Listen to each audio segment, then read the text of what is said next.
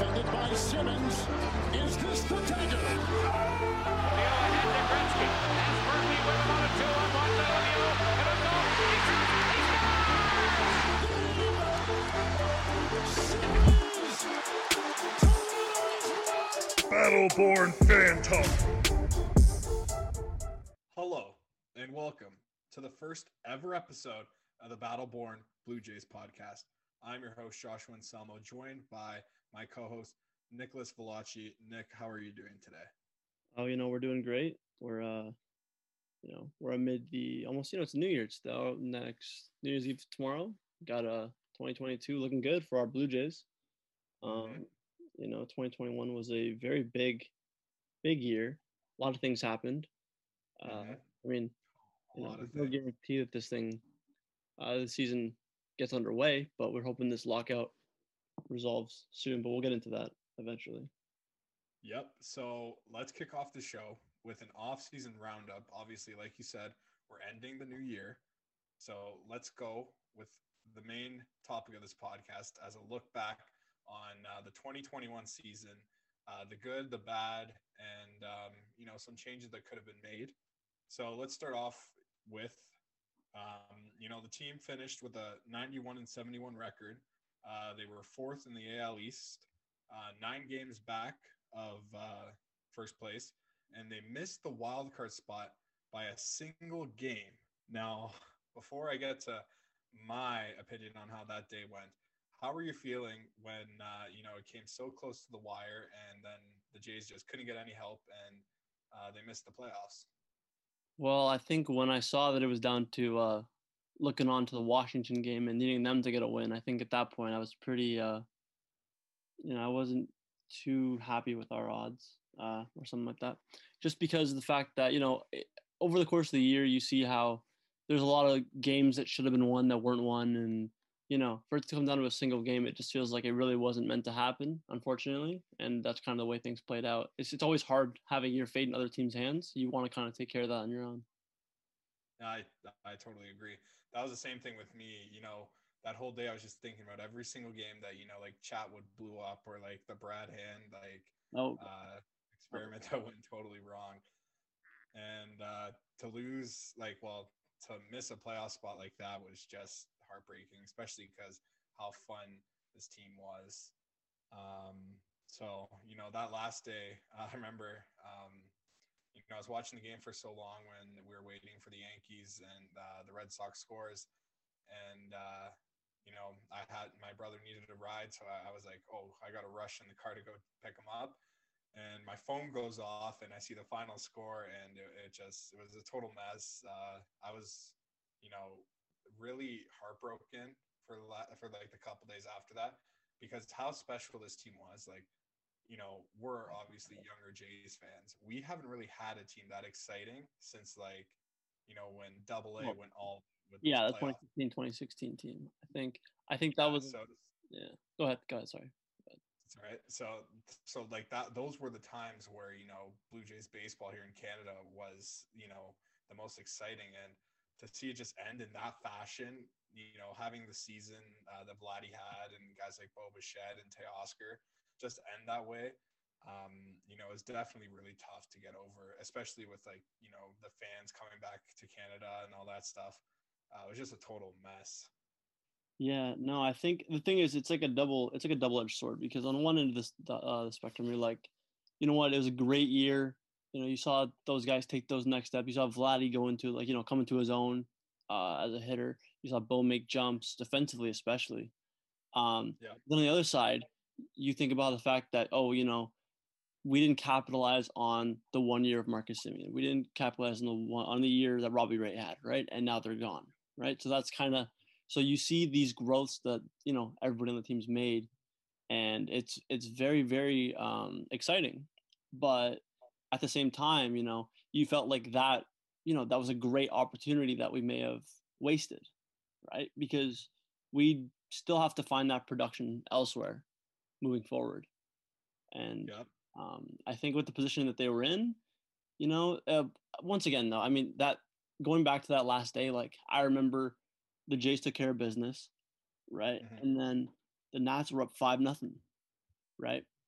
Yep. and I think it was going into the sixth or seventh, if I'm not mistaken. But I could be I could be wrong on that. I think it was like the seventh, eighth, and it was late.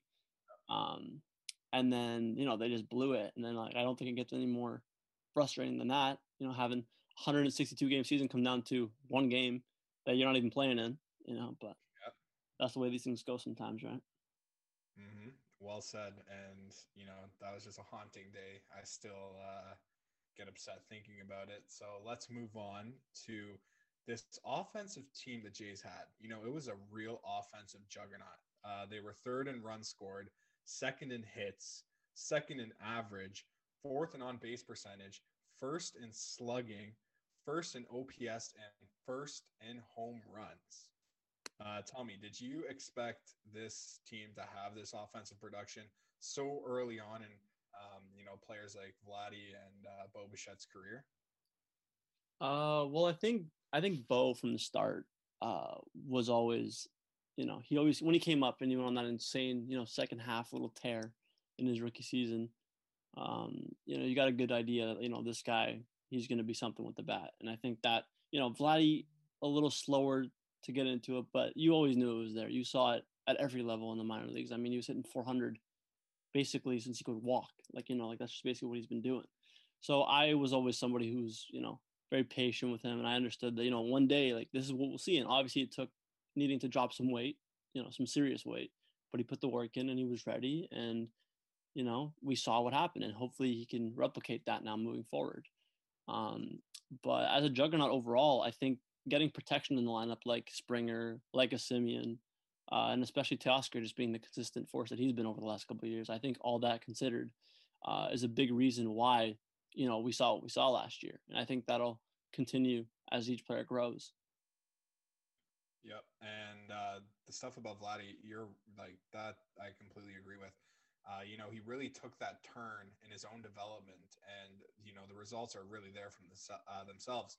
Uh, he finished with 47 home runs. Uh, next year, uh, given what we've seen all over social media, I, I have full belief uh, belief that this guy can hit 50. Um, you know, he just looks like a man on a mission now after this year, and you know that's really exciting as Jays fans because you know, as a younger player like him, to be our franchise kind of guy, uh, to see him be dedicated like that and put his own work in on his own development is definitely encouraging. No, without a doubt, without a doubt. I mean, that was kind of that was the thing, right? Because you got this kid with, I don't want to go as far as to say the most, but I'd say he's up there in terms of, you know, the most hyped up bat we've seen in like the last ten years. Like Sure. I, I can't think of the last guy who had that much, you know, um, just noise around him like constantly at every level. And like since he was, you know, since he was young, I, I mean, obviously the name helps. Obviously, you know, being Yep. Vladimir Guerrero's son helps, but it was clear that like you know he knew what to do with the bat in his hand, and it's and it's not even not even the bat itself. Like his vision uh, that he's displayed at every level was phenomenal, right? And mix that with plus plus power, and you know you got something serious. And I think Mhm. he's shown that. So now, before we get to more of the off-season kind of stuff, and we continue with our look back, um, let's just get this out of the way because I know you know this is probably the toughest thing to talk about um, in this episode is uh, the lockout. So um, you know the potential change coming to the MLB. I know I've seen rumors like potentially a cap floor. Um, apparently, Boston and uh, New York are trying very hard to get that uh, you know put into the agreement. But then there's also other topics that you know, like the universal DH, uh, the expanded playoffs, and uh, the service time manipulation. Uh, these two sides are completely far apart. Um, they're nowhere near an agreement. Uh, to say we're going to have a season, let alone spring training, is uh, very far um, in doubt right now.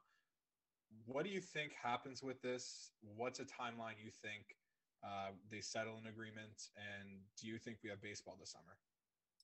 All right. Well, I think all things considered, I do think we'll get baseball. I just don't know when.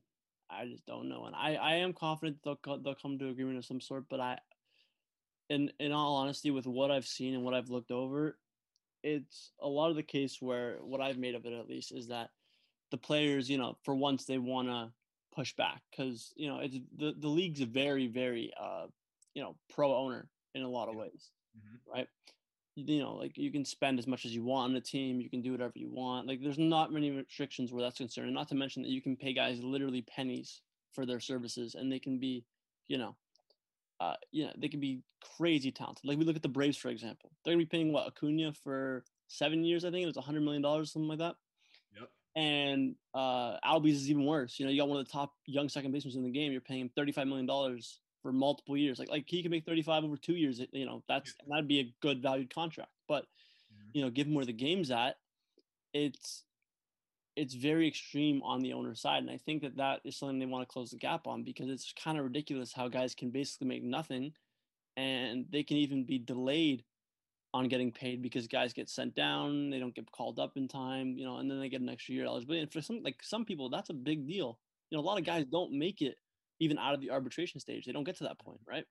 So for them to want to get paid sooner, it, you know, it's a sense of security because it's not fair to them that they're being put in this position where they need to perform for a club and perform for a team and do whatever, and they put in the work for all these years, and then they get called up and they're making less than league minimum and they're doing this and that and they're not they're years away from touching a big contract and it's never going to happen right so i mean mm-hmm. for the top level players it's not that much of a concern but from what it looks like and what it and, and how it should be is that you know those lower mid tier kind of players you know they're looking to get paid more and i think that's that makes a lot of sense right and i think that's kind of what we're seeing with like okay like we we're talking about the floor the floor is a great idea because when you look at, at a team like the pirates right that i know you know very well Yeah. um you know they refuse to spend any money like they just won't spend money they will pay the cheapest like they can for guys they'll put a team out there that'll win six, 60 70 games you know they're not going to win very many games. They are you know obviously being i'm exaggerating but you know they're not going to win very many games let's be honest here. You know they're going to get the number one or two pick every year and that's that. They're not going to pay anybody they're not going to re-sign favorites not going to do any of that sort because they have no interest in competing. They're simply there to get a check right? And that's mm-hmm. ridiculous. That's not a way you want to run a franchise, and it throws the whole league off. And that's just you know players don't like that because it just at the end of the day they want they want money to be spent, and I think that's kind of what's going to have to happen. Good old Nutting down in Pittsburgh, Oh yeah, refusing to pay his players and all that stuff. Oh man, don't even get me started on that.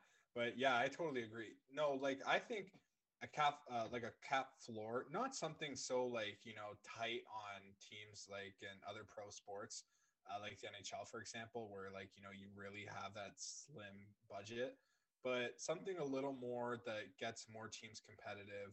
Uh, without getting teams like the Dodgers to spend much more than you know, like maybe a, the top 10 bottom teams. You know what I mean?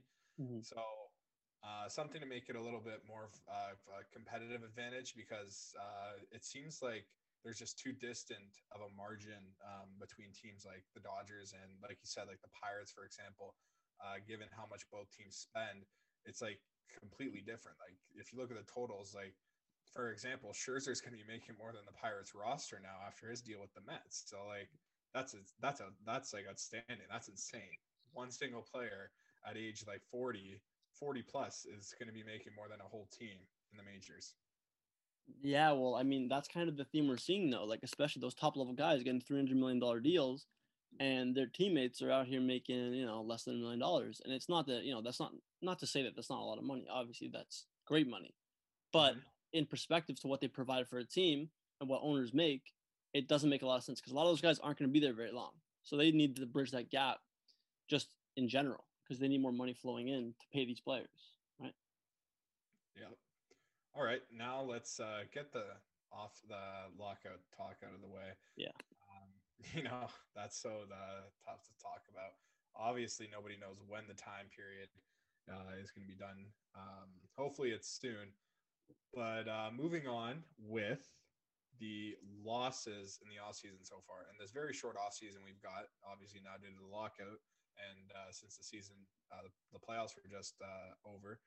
Uh, the Jays lost. We'll start off with obviously the biggest one in my opinion, Robbie Ray, uh, to Seattle on a five-year deal for 115 million.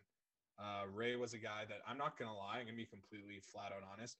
Um, when we re-signed him in this uh, last offseason, I was I wasn't like too excited about it. Like I was excited that you know obviously we got a starting pitcher, but um, you know I, I really didn't think he could actually produce what he did this season, and I'll be the first one to admit that.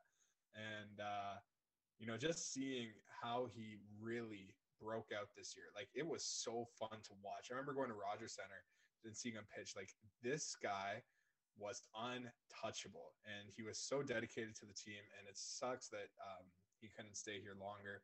But uh, you know, Pete Walker did a fantastic job with Robbie, and uh, I just want to know what's your opinion with uh, Ray leaving, and do you think that this is going to hurt big time, or do you think uh, obviously we'll get to the Gausman signing in a bit, but do you think uh, Toronto can find this uh, you know production elsewhere within right looking at the roster right now? All right, so let's start off with initial thoughts. So Robbie Ray, I mean, in the past, I think it was 2017, around that time, you know, he was, I think he finished top five, top three in Cy voting for a year. I think, I think he was up there one time because uh, he had a, he had a little stretch where he was decent, but you know, he fell off majorly uh, recently before they traded for him uh, in Arizona. You know, I think he had like a something absurd. I think he had like a K per nine over nine or something. I, I I might be wrong on that, but I think it's something around. Yeah. Anyways, he came to Toronto. You know, his first year wasn't too much. I don't think he did. You know, he seemed like he was. They used him out of the pen. Um, they didn't really do much with him, and they resigned him, and I didn't really pay much for him. Um, but no, he came into this year and he basically went two pitches. You know, he turned into a two pitch pitcher, and it worked tremendously. Right? He, mm-hmm. you know, mm-hmm. did give did have a tendency to give up the home run, but that was basically the only thing that was hurting him. He didn't give up, you know, nearly. Uh, I mean, I think I think it was something like it was only or not only, but it was a majority just solo shots. He wasn't really getting guys home runs with guys on base, so that was kind of why his ERA was where it's at. Because although he was giving up all those home runs, it didn't matter because nobody was on base.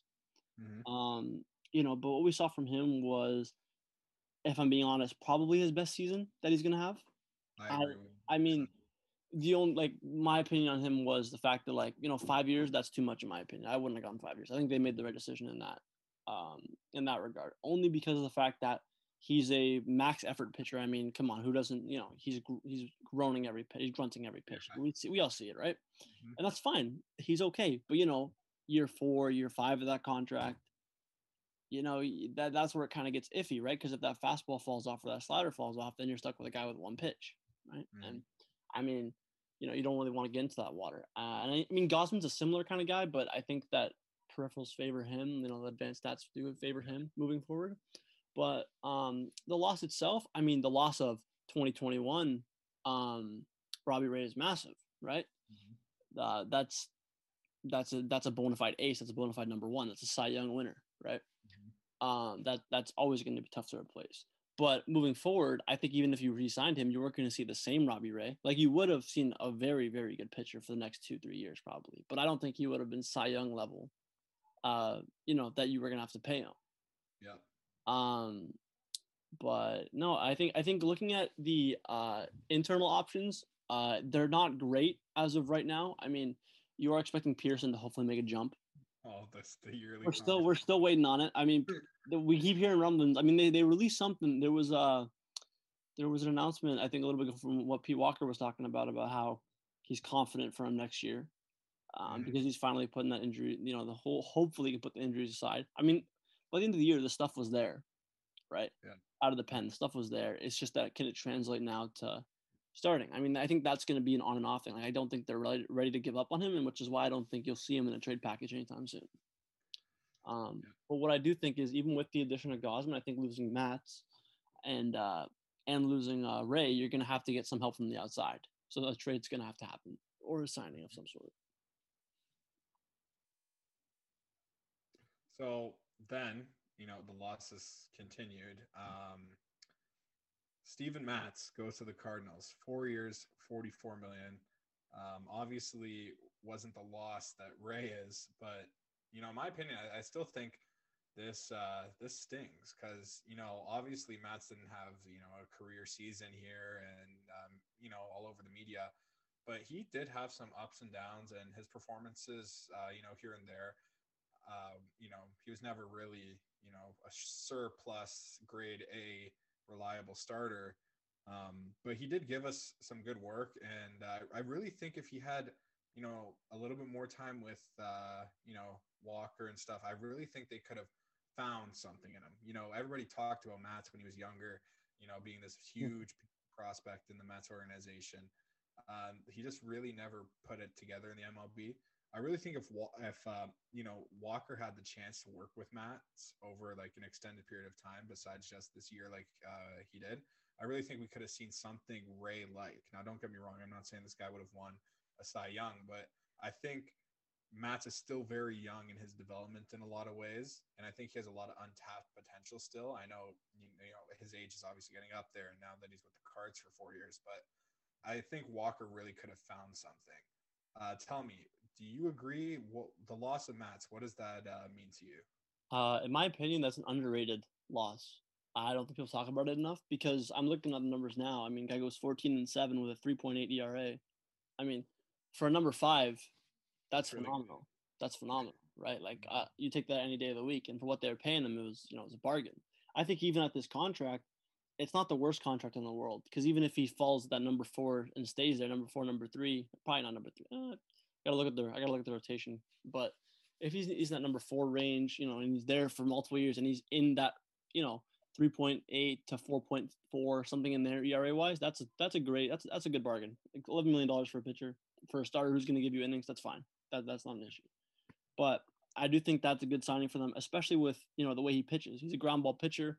Cardinals probably have the best defense in the MLB, at least in the infield, right? So I think that's a great signing for them. He did a lot here. I mean, he had stretches where he was. I mean, he had that one start against the against the Yankees late in the season that was phenomenal. Oh, um, yeah. But you know, yeah, he he's a big loss as well. I don't think people talk about that enough. But I guess he will be easier to replace than Ray because similar to what they did with Matt, they'll probably try to find somebody who just needs help to put it all together. And you know, we have uh, a good set of guys who can do that. All right, now going with a guy that you know a lot of people do talk about his uh, talents leaving the Blue Jays. Uh, this was all over sports media. Uh, Marcus Semien going to Texas on a seven-year deal for 175 million. Uh, Semien, I'll let you take the floor with this one first. Uh, go ahead. Yeah, I mean, I was huge on Semien when they signed him. Uh, I mean, I never understood why it even got to that point, uh, why he was even available. Like if I was Oakland, I would have locked him up. I mean, we're looking at a guy who 2020, that shortened season, he didn't have a great year, but that's only if you really look at the numbers overall. He really just had a really bad first month, and then the second month of the season was more in line with the rest of his career. I mean, 2019, the guy finished uh, third in the MVP voting, I think, as well. Right. Mm-hmm. So the guy's shown that he's capable of doing it, and he did it at a premier position like shortstop. Right.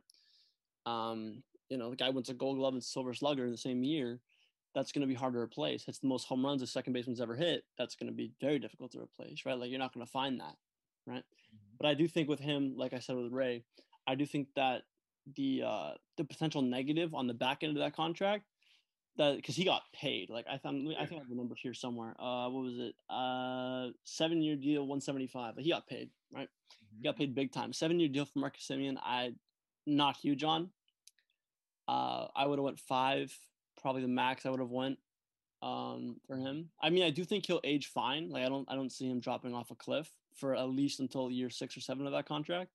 Mm-hmm. But you know, I don't think he'll be the same. Even next year probably won't be the same. But um, I do think that he did a lot for the team. Like even beyond the hitting itself and the the defense stuff, he helped. Um, you know, he helped Bo out a lot, from what I understand. Yeah. Uh, obviously, you know, I can't ask anyone, but from what they've given us, the details they've shared, is that he helped him a lot with his fielding, right? And I think that's why we saw a huge jump where he was concerned, right? Bo got a lot better defensively once Semien arrived. Yeah. Um, and I just think that for the price that they had to pay, you know, I think the Jays made the right decision. But you know, that's offensive production that you're just not going to get unless you say go out there and grab, I don't know, Jose Ramirez, maybe. Jay Ram. But besides that, like, you know, guy's a phenomenal hitter we saw that. I was excited when he got here. Uh, I was really hoping they could pull some strings, but with how young this team is and how much money you're going to need to spend to keep the core together for all those years, I think they made the right decision. Mm-hmm. In my opinion, I think when Marcus was, you know, brought in, it really was kind of under the table, like you know what I mean, in terms of the media's eyes and stuff oh, like yeah. that. At the time, they brought in Springer, and it was around the same time. And uh, I remember because obviously my brother's a White Sox fan, and we all know Semien with the White Sox. Mm-hmm. So we were very familiar with the player. we were actually kind of surprised a bit that he did come to Toronto, but um, you know, we didn't. We both agree that we did not see as big of a season coming in um, that he had. We projected something more, you know, I, I'm not going to say mediocre because he's a way above average player. Um, yeah, I know what you're saying. I know what you're going with this. But it was kind of like, you know, just your average, uh, let's say this amount of home runs, blah, blah, blah. We like, but this guy came in here and really shut me up. Like, this guy had heck of a season. Um, you know, he the whole year I just couldn't stop thinking about like, you know, eventually what if this guy leaves? Because he ended up being one of my favorite players at the end of the year. And um, you know, I'm gonna support him in Texas. I hope he does uh, extremely well. Um, but you know, it, it was tough losing Marcus after this season. You, like you said, you can't just take that production out of your lineup and expect the exact same results that you got this year. So, you know, he was heck of a player. Um, you know, the power that he showed this year as a second baseman and uh, an infielder all around in general was just absolutely awesome. Yeah, no, uh, if I can add one more thing, even, um, yeah. I think the veteran leadership also was was huge. Like I think he was because he was a good change of pace for the whole team. You know, because you know the the Blue Jays uh, as a lineup, they're very energetic, they're very young, they're very exciting. I think that like level headed. You didn't really see him ever get too high, too low. You know, he was mm-hmm. he was that kind of stable force. But yeah, no, I I never saw any of this coming. Like I saw, I thought he'd have a good year. You know, 260 average. That sounds about right. I would have thought more 20 home runs, 25, yeah, not 45, not 45. I would have thought more like 25, 20 that range. But yeah, no, he surpassed my expectations, and I kept waiting because he off that good start, and I was like, is he gonna stop? Like, is it gonna fall off? I was waiting, like, not even, uh-huh. you know, not even trying to be like negative. I'm just like, this is absurd. Like, you know, he's got to slow down at some point, right? Like, this is so out of what he's capable of doing. But I guess when you play in the Coliseum for that long, you know, a change of pace to a hitter's friendly ballpark makes a huge difference, right? Yep. So let's move on. Uh, one of the biggest moves the Jays made so far in this mini offseason was extending Berrios. Uh, Berrios got extended for seven years, 131 million. Uh, at the time the, of the Berrios trade, I remember Toronto was on fire, especially Toronto uh, Blue Jays Twitter. Um, a lot of fans were upset that you know the uh, the prospects they sent the other way uh, were involved.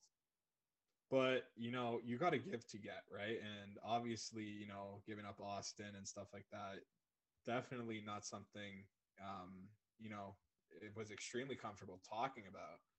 But Berrios like a lot of people, like don't understand how good Berrios is. Like he's a horse. Like this guy can give you max innings and you know full complete trust in his um talent and like what he's got. Like he's got a pitching armory that you know I'm really confident in him being good for a long time. Like I don't expect this player to just fall off a cliff.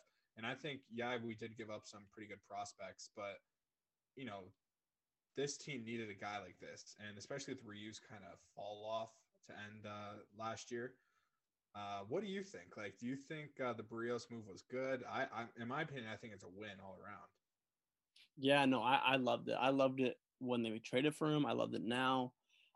You know, I was skeptical at first because I did see the names, and it was for some pretty big names. I went back. You know, Austin Martin, Simeon Woods Richardson. Yeah. Those are two big names. But you know, I dove into it because I'm like, you know, this seems like an overpay at first look. You know, it seemed like we gave up a lot. But when you really dive into it, it was clear that you know uh, internal evaluations of both those prospects weren't you know weren't nearly as high as you would have expected. Yeah. Austin Martin was somebody who they thought couldn't hit for any power, and you know the numbers back that up. His his on base percentage was really high, but it was inflated because of a lot of hit by pitches. So you know on the surface it looked like wow, you know we got we got robbed, but mm-hmm. you know with Simeon Richardson dropping in velocity and losing location, you know it's like you don't know what's going to end up with those guys, you know, and that's kind of the whole um, I think that's kind of what we have to learn as both fans um, of teams and just fans of the league. That mm-hmm. sometimes you have to give up big prospects because the truth is there are very few sure things ever when it comes to prospects, right? So even though Austin Martin had that big name and SWR you thought was the next great pitcher, you know, um, Berrios was a sure thing. Berrios has, has been a sure thing and will continue to be a sure thing. The guy doesn't get hurt, you know, knock on wood, obviously. But the, guy, the guy doesn't get hurt. He'll throw 200 plus innings a year. He'll be somewhere, you know, he's not going to be untouchable, but he'll be solid. He'll go six, six or seven innings, two, three runs. You know, he'll be in that high threes, low, uh, probably mid to high threes more now. I think moving forward, I think the the days of a low four Berrios is probably behind us. Um, but you know, and to get that for seven years now on, on an extension for um, less than a less than twenty million a year, basically, that's a steal in my opinion. I wouldn't, I, I don't know if I'd put him in that number one kind of pitcher threshold, but he's definitely at number two in my opinion. I think that's a great deal for number two. Well, since we're talking about you know superstar pitching, let's go into Gausman now. You know the Jays bring him over from San Francisco on a five-year deal worth 110 million. Obviously, Jays management, uh, we all know they've been trying to get uh, Gausman for a couple years now. This guy's got a, like a 46% whiff rate. Um, just a complete uh, surprise down in San Fran. This guy really had a nice season, and obviously, I watched a lot of uh, you know NL games. And uh, Gausman, like at times, this guy just looked like he was untouchable. And obviously, that's unsustainable given any kind of player circumstances. But Gausman, the Gausman signing, I will tell you right now, I have never been more excited about a Jays signing. Like, don't get me wrong, I loved the Springer move last year, but for some reason, I just got this really, really big rush when we got Gausman. Uh, I think it was because that was around the time where the Ray talks were going sideways, and the media kind of got you know some information that maybe it wasn't looking good with the Jays and I was just completely in shock. I was so like effing excited. Um, you know, I can't wait to see this guy in a Jays uniform. Uh, like you said, like Ray, the similarities are there. This guy's a horse. Um, you know, obviously we saw what he did with San Fran. Tell me, what are you expecting from him now as a Jay? And uh, how excited what uh, did the signing make you? No, it, it's a great signing in my opinion, right? And the price isn't too bad uh, good length of years. I think part of the reason that it's so, um, I think part of the reason that it was so exciting to hear about was because you know this team's going to contend, and you mm-hmm. needed that top level arm to add, and to get you know one of the best ones on the market. You know that's always a great sign. And I think that they wanted Gausman over Ray, and I think that was pretty clear uh, by the way things turned out. I mean, you look at what he did this year 14 and 6 with a 2.8 ERA, more than solid. The reason I think he's similar to Ray is because he's a two pitch pitcher. Um, I mean, he has the occasional slider as well, but his main pitch is that is a split finger fastball, right? That splitter, uh, and it's exceptional. It's probably, I don't know, it's got to be top five, top three in baseball. I think at least right now, at least right now. And uh, no, he's he's definitely an exciting, uh, exciting, uh, you know, pitcher to see next year. Um, I think he'll be a great stabilizer for this team, and I think that that's kind of what you need. I again, I think he's probably that low one, high two, but at times he pitched like a high one, right? He pitched like the top tier one. That's, that's but, but even if he regresses to a low one, high two, I think that's perfect. You know, you mix that that in with a Berrios, with a Manoah. Uh, I mean, hopefully you get a better Ryu next year. Hopefully Pearson does something, and you know they got to add one more, mm-hmm. um, and that's probably you know that'll that'll be your battle for the for the five spots in rotation. But you know, I think it's a great signing, and I think that he's gonna have an exceptional year. I think next year. All right. Now with another ad that the Jays made in this mini offseason, Yimi Garcia to the bullpen uh, or the arm barn, whatever you want to call it. uh, he had a 4.21 ERA in uh, 62 games for Houston and Miami last season. He's uh, 31 years old uh, with a career ERA of 360. Um, this is actually kind of a funny story. So last year around the trade deadline time, um, I remember I was talking to one of my friends who's a huge Jays fan, and um, it was after one of the games that I think Chatwood blew up, um, and it was like you know just a bad vibe because uh, it was a very winnable game. And I remember I was talking about you know potential guys that the Jays could go out and get. And I remember um, I go home that night and I'm just browsing, uh, you know, MLB.com and Fangraphs and stuff like that, and I come across Yimi Garcia, and at this time he was on the Marlins remember I screenshotted his player profile. I sent to my friend. I saved in the chat as well. And I'm like, I really hope the Jays go out and, you know, maybe bring him, you know, this guy as an idea. Probably wouldn't cost much as, you know, the other names, blah, blah, blah. Then he goes to Houston. So that went out the window. Then, you know, to start off the off season, he comes to Toronto after all that. And, um, you know, I think this is a pretty good move, you know, stabilizing the bullpen a bit. This guy's pitched in, you know, some pretty big games. Uh, tell me, do you think uh, Garcia has uh, some sort of value um, in this move, or is this just you know your average bullpen kind of piece ad? Uh, so I don't think we've spent too much time on this because you know it's just it's just a bullpen arm, but I think it's a good one in my opinion. I think it's a good move. Uh, I like it. Not it wasn't too expensive. Um, you do need guys that have the experience, I think, and I think that's what you need in this bullpen because Mhm. a lot of the time that's what we lacked last year. We were throwing guys into positions they'd never been in. You know, we're relying on guys like you know he did do well at the beginning, but then he disappeared. You know, in Merryweather. Um, but no, you're calling up guys like Bergen to close games, and it's like, what are we doing here? Like, what what is happening, right? Like, it's it's just a mistake. But I think he, I think Garcia is a good a good pickup. Um, got a lot of experience, can get the job done. He's been reliable. I don't think he's had. I mean, I have to look at it in depth, but you know, this year was okay. It was 4.2 ERA, but I mean, obviously ERA isn't the best indicator of you know how good a pitcher is. But he's never really had a year where he's been awful. He's been that you know reliable, you know, eighth inning guy. You know, if he needed to be a closer, he can be. But I think Romano's got that on lockdown, in my opinion. But um, now he'll definitely be a good uh, addition and a good solid piece um, for this next year. I think is it a is it a one year deal? I can't even remember to be honest. Um, I think I'm actually I'm not even sure. It might be, it might be a two year deal. I don't know, Yeah, I think it's multiple. I don't think it's just a one. I can get it right now. Uh. I think you got some term. I think I had it right here. Oh no, it's two year, eleven million. Yeah, so that's fine. Five five and a half million for a back end arm is, is perfect. That that's fine. Yeah. All right. So, um, since we're wrapping up this mini off season talk, uh, what grade would you give it so far, given the loss and the additions? Um, I think somewhere in a B B plus range. I think. Uh, I Mhm. mean, it's kind of hard to go A when you lose guys like Semien and Ray. Yep. Uh, like you, you know, you'd have to do something pretty exceptional. But I think they handled it well. You know, Mhm. I do think they need a couple more bullpen pieces, in my opinion. Um, maybe another starter. Uh, and then you got to find someone to play second or third, like either or. You don't you don't need both, but you need one because you got to be able to move. You you can't have Cavan Biggio and uh, Espinal playing at the same time when opening day comes around.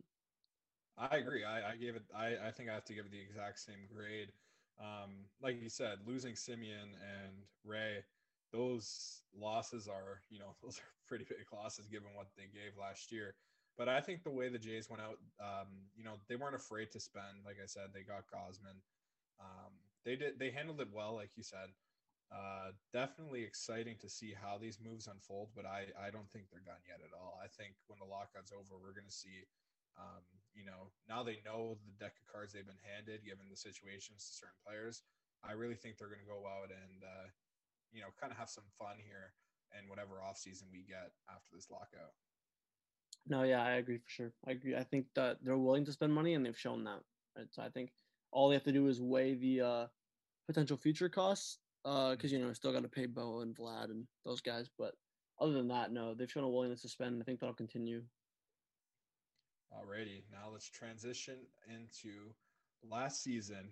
Um, how, like I said, how special the team was, and missing the playoffs by a game was heartbreaking. But uh, tell me, Ryu's um, the way he kind of I don't want to say complete like completely fell out. Like he Yeah, did not. You know, he did. He fell off. struck. He yeah, did. like he he like hit the wall hard. So, um, you know, as we do a last season look back in this episode, um, you go first, and then I'll build off um you, your answer. But do you think Ryu has a chance at bouncing back this season? Because you know, obviously, I'm scared, but I think he, I think the option's still there. Like, I don't think this guy's completely done. What about you? Um, I think the main thing where he's concerned is that he did deal with injuries last year, Mhm. right? But you can't just chalk that up to oh, it's just injuries because the guy is getting old. He's getting up Yeah. there in age. Um, and the one thing is the guy, the guy's not. Let's let's be honest, he's not a flamethrower, right? Probably topping out at 90, 91, Yeah. right? Sitting mostly 88, but he throws about a million pitches. Um, the problem with that is though he's got to be spot on with location. You know, when injuries happen, location goes.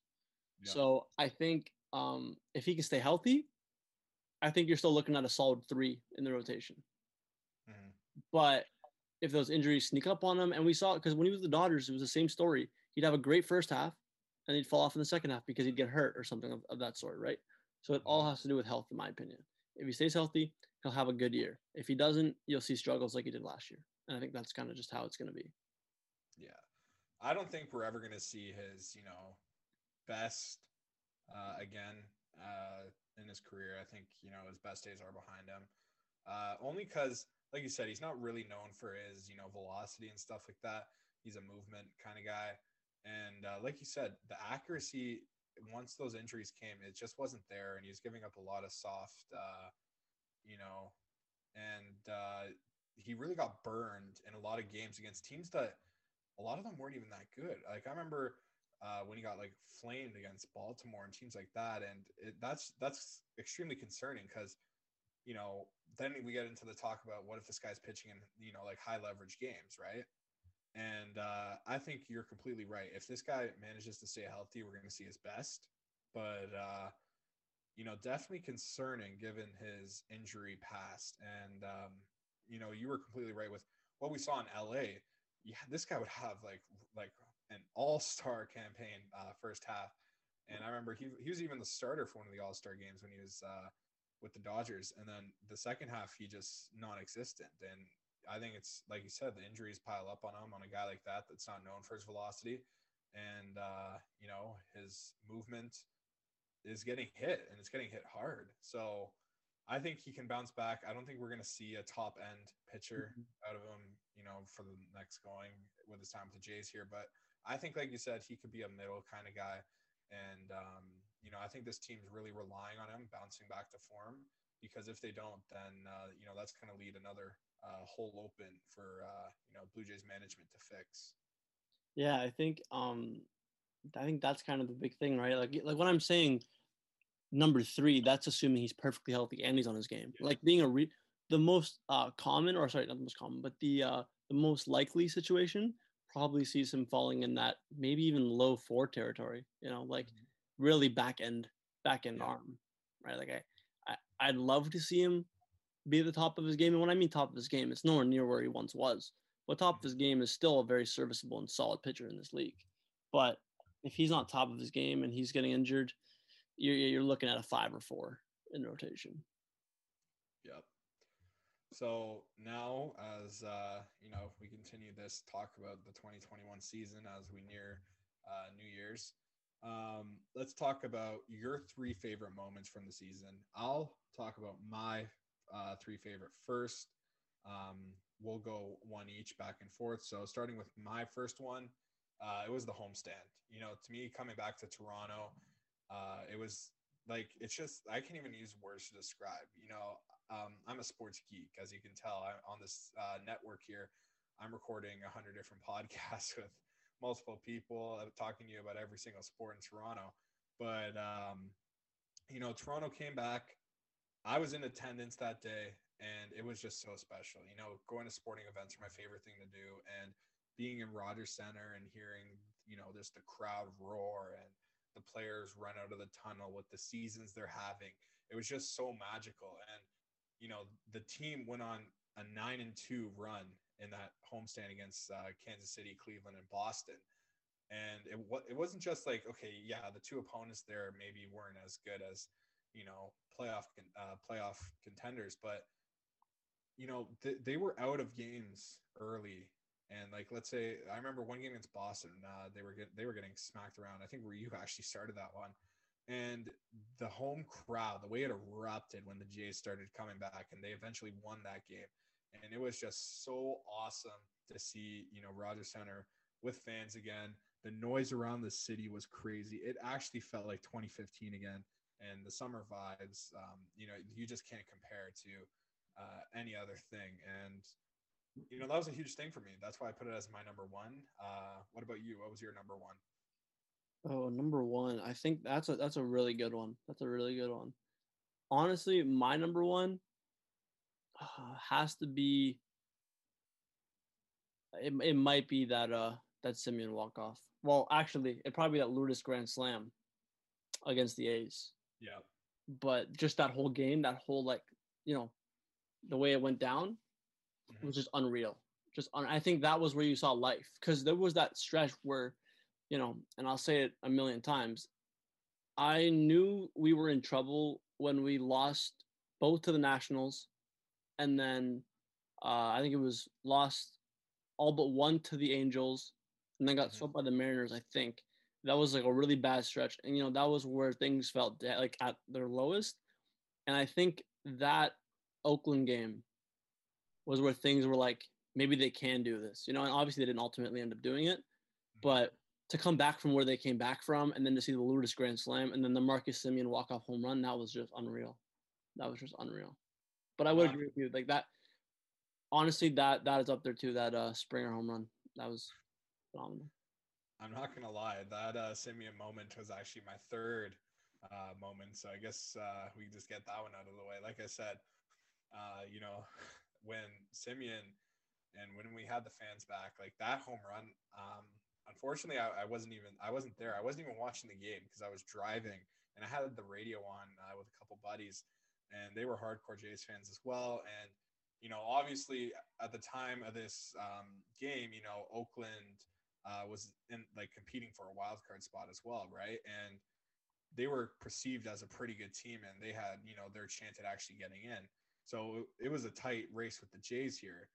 And then you know when you hear Semien gets that line drive home run, like the car erupted. I c- and then the, hearing the fans on the audio, like it was just so magical. So I guess now we can get the third yeah. one. If I can, if I can add to, it, I think if I remember the situation correctly, I think because obviously this is Semien playing his former team, you Yeah, know, but in the Rogers Center. But if I remember correctly, they were down. I think like six. I think they were down six or something, and then they scored nine runs in the um in the last two innings. I think, Yep. and it started with you know that grand slam from Lourdes tied it, but then they gave up two in the top half, yeah, right? Cannon's home run. And then with two on, Semien walks it off, and I think that's just like that's just unreal. Like I, I that was phenomenal. That was. that was awesome. But Alright, uh, so guess- my second one now, or whatever. or- Yeah, go ahead. Um, I'm gonna go with Alek Manoah's debut. Oh man, you're taking all mine. That's a, I feel like that's that, that's my guy, man. That's my guy. Like that, that. That was awesome. Wow. I think it was you know called up in the Bronx. I mind you, they didn't have their best lineup, but I don't care. Pitching in the Bronx is in- intimidating for your first career start, oh, and Oh, the yeah. Duke showed up. Like six innings pitched, seven strikeouts. You know he he did his thing right, and that was hits, start of- yeah. That's well, that was the start of a great first year for him. That was one of the best games of the season. You know, always beating the Yankees is always fun, but when you have Manoah, such a hyped up prospect, come up and do that to you know what's one of the biggest rivals for the Blue Jays, that was just so awesome. So that that was my second one. So I guess you should have one more. We'll just finish it there. Go ahead. Uh, yeah, I think um, if I had to pick one more, so this might stand out as like a weird, but I was honestly that two home runs game by Springer when he came off the DL and then he ended up right back on it. I know, but when he came off and he hit those two home runs, that was like where we were like, okay, we got our guy. You know what I mean? Because I think he hit one. It was a 470 foot bomb. This was back when they were still playing, um, you know, in Florida. But um, man, that was impressive. Like you see a guy come in after being, and he was hobbling. Like, it was ridiculous. He was hobbling around the bases. Couldn't couldn't even like run basically. Mhm. Um, but no, I think not even like that was just where I where it was like confirming like yeah we got a special one right like that's that's what we have now and I think he proved it throughout the rest of the year moving forward. Um, and I think there's some honorable mentions like I think uh, Bo had a big home run against New York, um, Mhm. that uh, late late in the season. Um, but yeah, no, that one to me was uh, was pretty big. there's just so many magical moments. Like Yeah. it's so hard to pick. Like going through my top three, I like I remember too. I had to cut so many out. Like this was just a magical season, and I can't believe that they actually didn't make it to the postseason. And it, it really stings because you never know if we if we're gonna see a team like this again, right? Like I know a lot of people who, um, you know, like analysts and stuff like that. They always said, um, you know, if the Jays get in, watch out for the Blue Jays because if the Jays got into the playoffs, this team, you know, they could have made a serious run. Like I don't see a lot of teams beating the Jays in a series um, if the offense was hitting as it was, and then the pitching as sharp as it was late in the season, the starters. You know, I think it'd be a very tough task to beat the Blue Jays, and you know, like we saw with the Braves this year, who knows what run they could have went on, right? No, for sure. They were they were playing I I would honestly yeah they're playing their best baseball down the stretch. Like if they got in, I have no doubt with the way the roster came along because we did get arms back. Like that bullpen that was terrible, it was starting to look decent because we did get guys back like Pearson and Merryweather. And although they weren't, you know, Merryweather wasn't what he was in the beginning, that's an arm that you needed. And you and you saw other guys that were on the roster that were actually performing. I think if they got in, there was a good chance that they would could go all the way. Like that's how serious they were, right? Nobody wanted to play us, nobody wanted to see us. It's just it was just a fact, right? Like I I can't think of any other team that was scarier.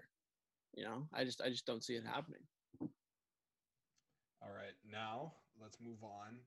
Um, what is a moment you think was a negative that limited the Blue Jays' success this year? Uh, the Brad Hand trade.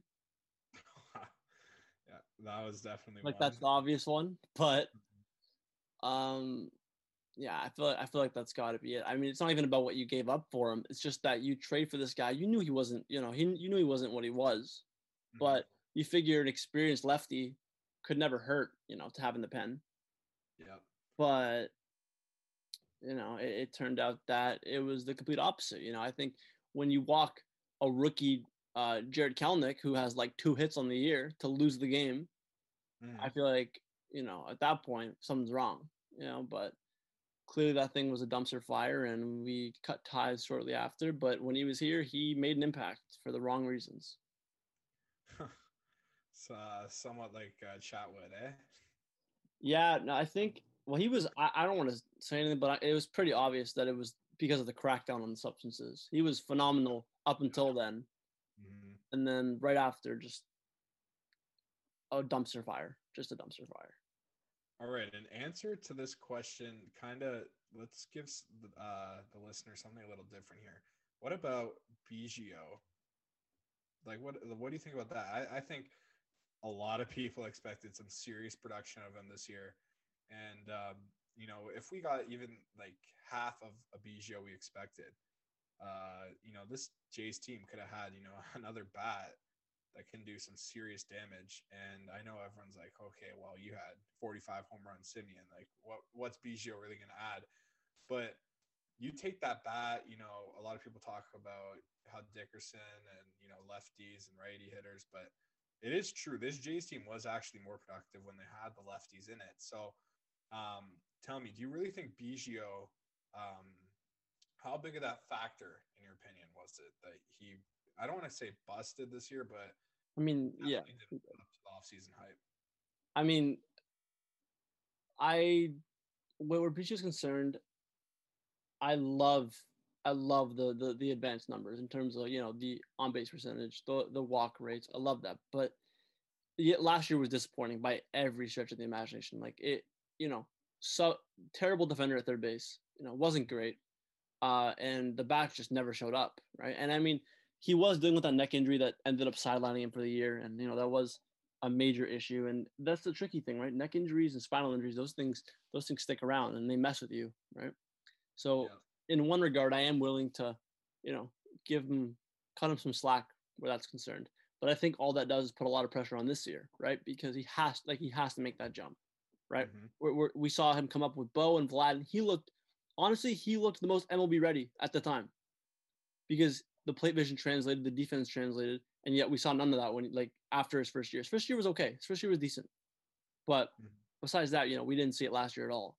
So I think he really has to start playing uh, up to at least at least eighty percent of what his potential is, because you need that lefty bat, you need that walking, you know, you need that on base presence because you need guys in front of Bo, Bo and Vlad who can get on, right? Because I think he probably projects as a bottom of the order bat, and you know, probably a nine stick, eight stick, but you know, a guy who gets on base at the bottom of the order is is very valuable. And I think that's overlooked. Um, I still hope that he can be a, a great player because you know his his vision's outstanding, but you know we're gonna have to see some improvements both on both sides of the ball next year. Like it just has to happen, or else you know I don't know where his future lies. Yeah, that like I agree.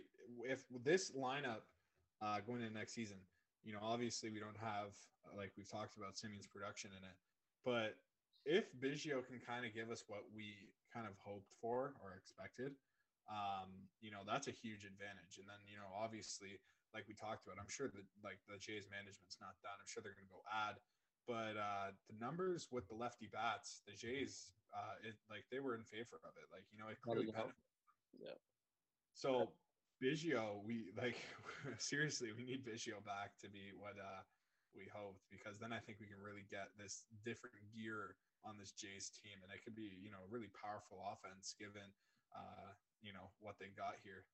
Yeah, well, I loved I loved the Dickerson move in my opinion. You know, obviously you got uh Cimber out of it, and Cimber's going to be here for a couple more years as a result. But I think like that was a very underrated pickup because although he maybe didn't have the best like counting stat time here in terms of like you know looking at his average and maybe he didn't have the most uh, home run. Although I think he did have a decent amount of home runs when he was here compared to in Miami, but Mhm. it felt like he was always hitting in those big spots Mhm. just because that change of pace to a lefty is just like you have to have it. Like you just you have to have one.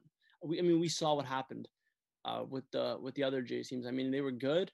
Like with 2015 and 20, 2016, they they were good, but that right-handed heavy lineup, like it does have its problems sometimes, right? And to have a one one or two steady lefties in the lineup is just game changing.